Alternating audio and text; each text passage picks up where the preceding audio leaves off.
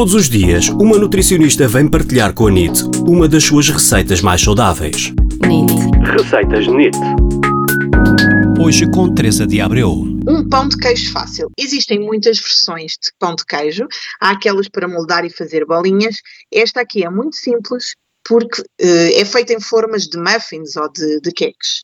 Vão precisar de dois ovos, uma chávena e meia de polvilho doce, meia chávena de iogurte grego, meia chávena de óleo de coco ou de azeite, 100 gramas de queijo ralado, que podem misturar 50 gramas de mozzarella ralada e 50 gramas de parmesão, por exemplo, para ficar um queijo mais saboroso. Depois, uma colher de chá de fermento, uma colher de sopa de orégãos e sal a gosto.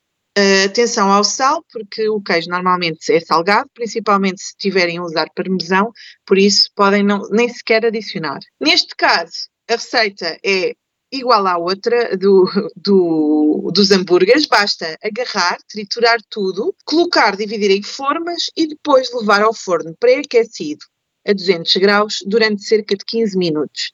É muito simples também, eles ficam douradinhos, crescem bastante e depois é só desfrutar.